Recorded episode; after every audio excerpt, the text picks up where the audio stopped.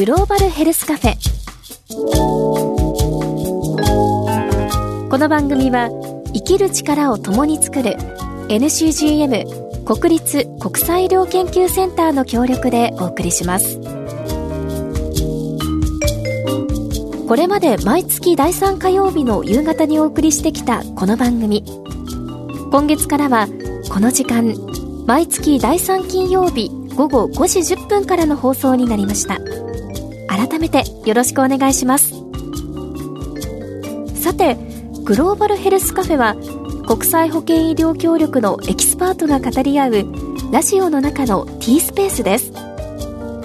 そんなこのカフェに時々顔を見せるのはシンクタンク国際社会経済研究所の藤沢久美さん。そろそろその藤沢さんがやってくる時間なんですがさあ一体どんな話が聞けるのか。このカフェに一緒に入ってみましょう。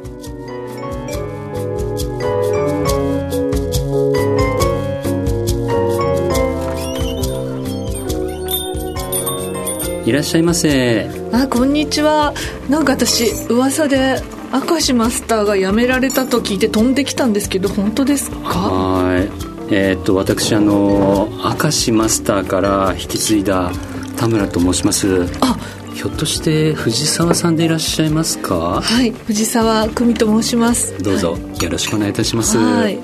明石マスターはどこに行っちゃったんですか？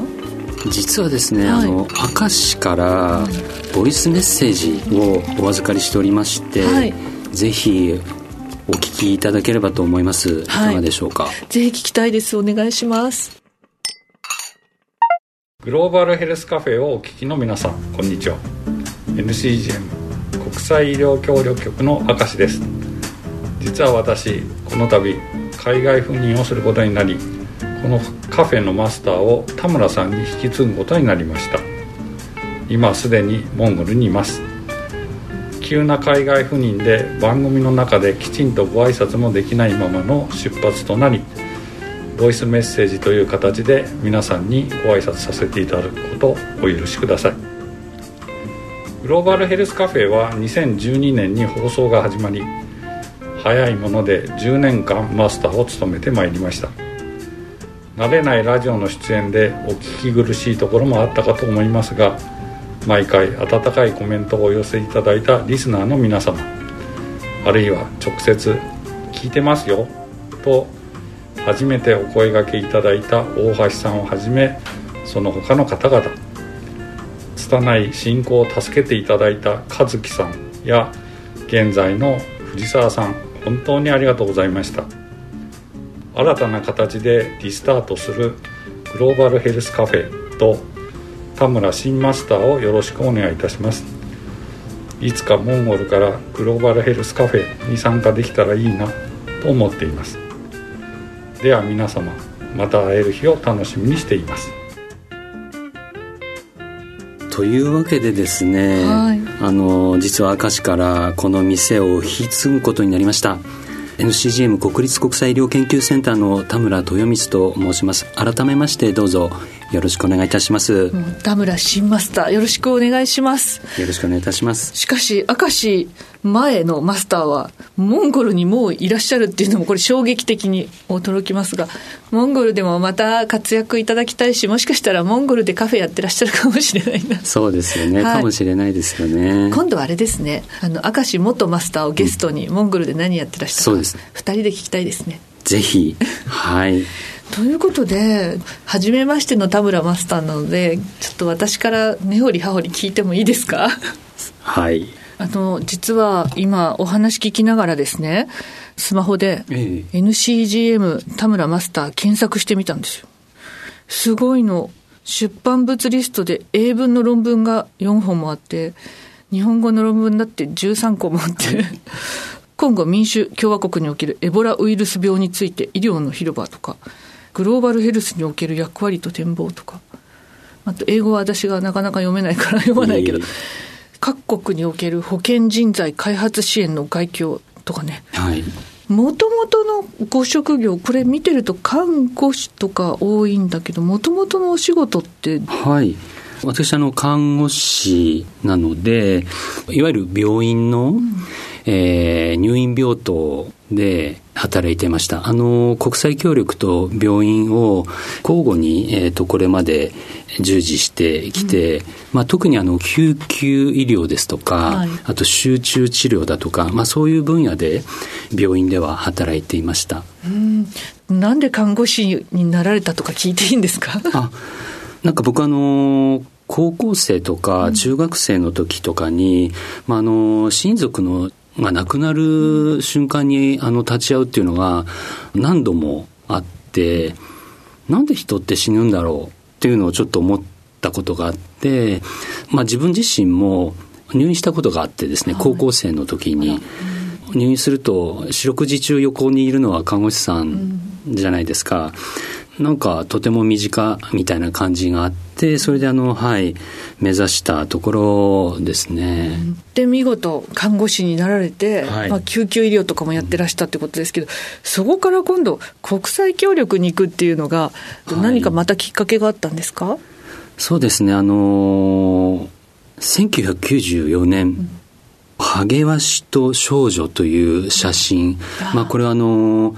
中学生なり小学生なり、道徳の時間とかで多分出てくる、まあこれはあのアフリカ、スーダンで撮られた、え写真で、少女が何か食べ物を、え探しに移動してるんだけども、持ちから尽きて地面に座っている。そのすぐ後ろにハゲワシがこの少女を襲うかのように、今にでも人間を、え食べてしまうかのような、この衝撃的な写真が、あの、見ることがあって、これあの、ご承知の通り、ピューリッツァー賞を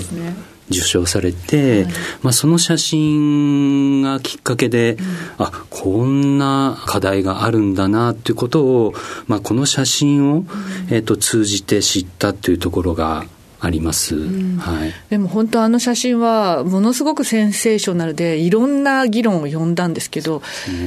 みんなそれを見て心を痛めたのはあると思うけど、そこから行動を起こしたっていうのが、これまたマスターのすごいとこなんですけど、そこで何をされたんですか？そうですあの、この写真が出たのは確か94年、うん、で、95年は阪神大震災。はあ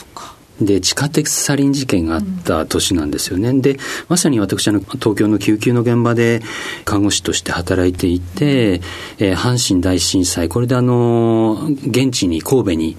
えー、医療チームとして赴きました。その時はまだ、いわゆるライフラインが、あの、遮断された中で、医療資機材の供給もない、周囲にあるものだけで、まあ、最適なケア、医療を提供するっていうのが、うん途上国の現状になぜか僕の中で一本につながったというのから、国際協力を目指すことになりました、まあ、その経験で、じゃあ、日本だけじゃなくて、本当にそういうのが日常になっている海外に行こうって思ったんですか？思いましたね。ただ、別にあの、僕はあの帰国子女でもないし、語学が得意なわけでもないし。じゃあ NCGM に行こうって感じだったんですか？そうですね、はい。あの、主に国際保険医療協力を、まあ、日常業務としてあの行っている NCGM に移動して国際協力に進みたいなというふうに思いました。へそしてやっぱり NCGM に入られたからには海外飛び回られたわけですよね。そうなんですけど、まずあの、NCGM に入って上司からまず言われたのが、仏語圏アフリカに行きなさいと。仏語圏ってフランス語喋るとこですよね。ついてはフランス語勉強しなさいと。すごい、いきなりフランス語ですか？って言われて、そっから泣きの連続でしたね。でも、泣きながらも勉強したってことですよね。ある意味業務命令。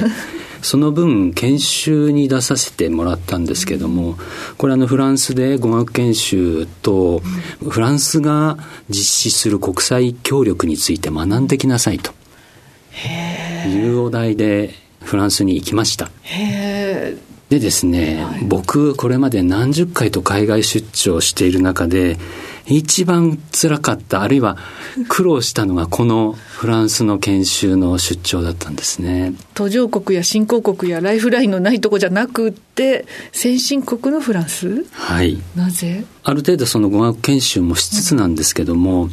えーフランス開発庁あのフランスがまあ国際協力を実施する機関に行ってフランスのアフリカに対する開発方針について議論するとか いきなり。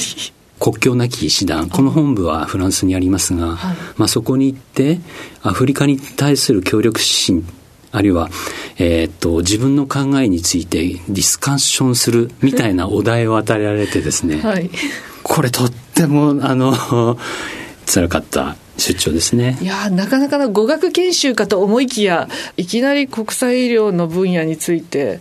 一家語を持つとこまで一気に学んでこいってことだったんですね、はい。なかなかの教育スタイルですそねうですね。でもそれを見事乗り越えられていや乗り越えたと言っていいのかどうかわからないんですがでも乗りはい越えられたから、うん。いろんな国行かれたんですよね。そうですね。あの、主にあの、滞在した国がセネガル、えーここはあの3年半ほど、えーあとあの、コンゴ民主共和国、まあ、アフリカの中部に位置しておりますけども、まあ、ここに4年2ヶ月、で、あとあの、今度はアジアに行きなさいということで、はいラオスに1年半ほど、はい、滞在しておりました。なるほどなかなかいろんなチャレンジをさせていただける素晴らしい組織であるっていうことが、い NCGM 分かりましたしそういうチャレンジに対して使命感を持って活動される方がいらっしゃるっていうことなんですよねきっと。はい。で NCGM のメンバーっていうのはいろんな国に行って、まあ、司令塔っていうのかなコーディネーター？そうですね。いろんな現場で活躍できる人たちをうまくつなげて、そうですね実際はにいお役に立てる仕組み作りをするっていうそうですね。はい、おっしゃる通りです。マスターはそれをこのセネガルやコンゴやラオスでやってこられたはい。そんなすごい田村マスターがこのグローバルヘルスカフェのマスターとしてはい。どうしていきましょうか？まあ、これまでのいろんなの、まあ、海外での経験だとかということを共有することでグローバルヘルスの世界を知っていただく機会となればいいなというふうに思っています。ねグローバルヘルスカフェなのででグローバルヘルスって言葉はなんとなくわかるような気がするけど本当は分かりにくいんですよね。よね。なので、ご経験もされてる田村マスターにもっともっといろいろ教えていただきたいし、またゲストでいろんな方呼んでいただけたら。ねうんはい。私の経験値を、まあ、お話しすることで、グローバルヘルスの、まあ、具体的なあの事例だとか、共有するということは、まあ、できるとは思うんですけども、えー藤沢さんが今おっしゃられたように、あの、いろんな経験をされている方々が、まあ、たくさんいらっしゃると思うんですね。まあ、それはあの、ヘルス、保健医療に関する方々だけではなく、ダイバーシティの中で、保険だけをやっていればいいかというと多分そうではないと思うので非常にいろんな分野のご経験をお持ちの藤沢さんにもお話を伺いつつ、い、ろんなあのゲストの方々から、えーお話を聞くのも非常に楽しみだなというふうに思っています。ありがとうございます。実は私も4月から転職したんですよ。あそうなんですね。今まで日本の小さい、まあ、ソフィアバンクって自分でシンクタンクやってたんですけど、4月からは国際社会経済研究所っていう、国内と、で、世界のいろんな国際機関ありますよね。そういうところと一緒にネットワークをしてあの、日本の企業が世界に貢献できるようなプロジェクトをやっていくっていう、素晴らしいですね。そんなシンクタンクに転職したので、あ なんかもっと一緒にいろんな方をお招きしたり、お話ができるかもしれないと思っていますので、ぜひよろしくお願いしますぜひこ。ちらこそよろしくお願いいたしますい。やーなんかすごい楽しみになってきたな。さあ、ずっとずっと田村マスターの話をもっと根掘り葉掘り、生い立ちから聞きたいぐらいなんですけどそれはまた今度にしましてですね、はいあの、リスナーの皆さんからのメッセージをこの辺でちょっとご紹介していこうかなと思うんですが、まず、石川県30代男性のしんちゃんさん。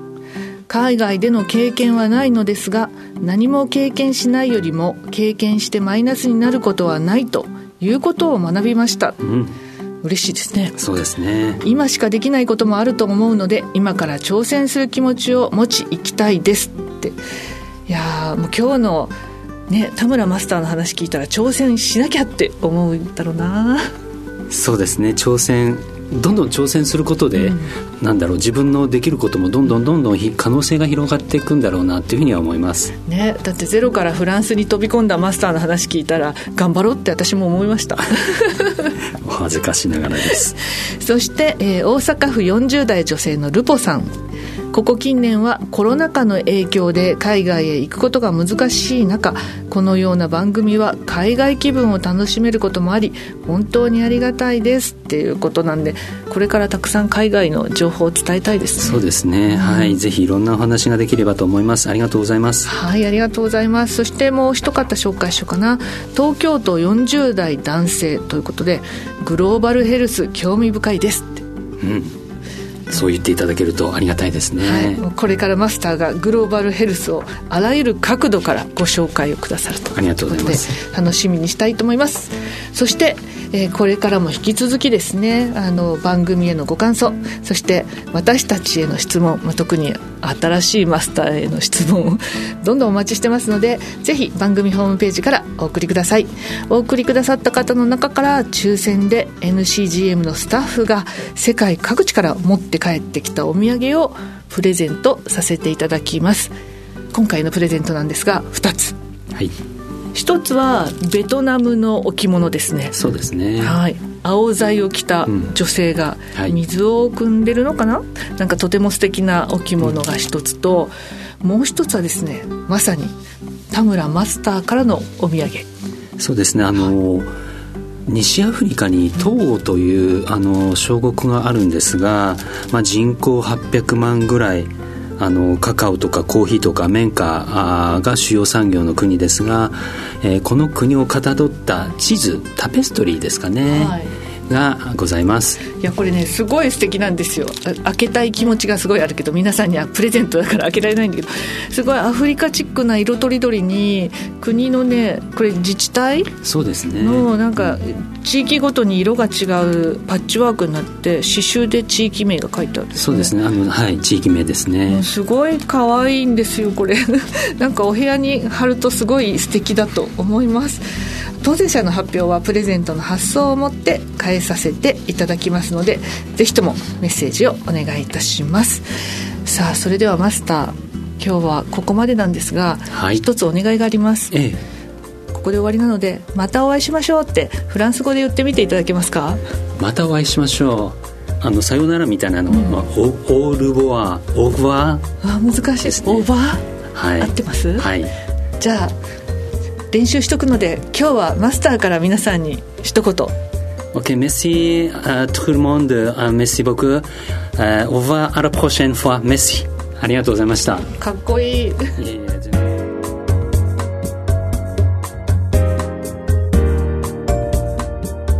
グローバルヘルスカフェ。この番組は、ポッドキャストでもお楽しみいただけます。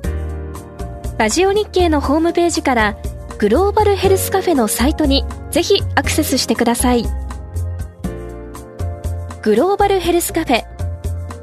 この番組は生きる力を共に作る NCGM 国立国際医療研究センターの協力でお送りしました。